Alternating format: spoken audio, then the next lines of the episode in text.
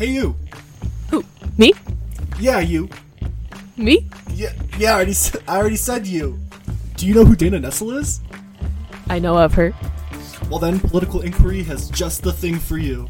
Coming out on January 24th, we sit down with Michigan's current second term Attorney General, Dana Nessel, to talk history, in January of 2012, I filed a case um, that became known as DeBoer v. Snyder.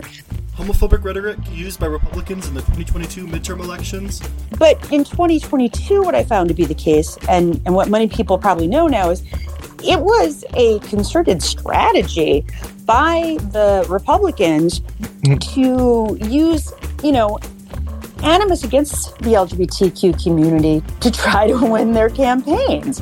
In the Respect for Marriage Act. what this act does is it means this that if Obergefell is to be overturned, mm-hmm. that if you are married legally in any state mm-hmm. in the United States, you you have full faith and credit in that marriage.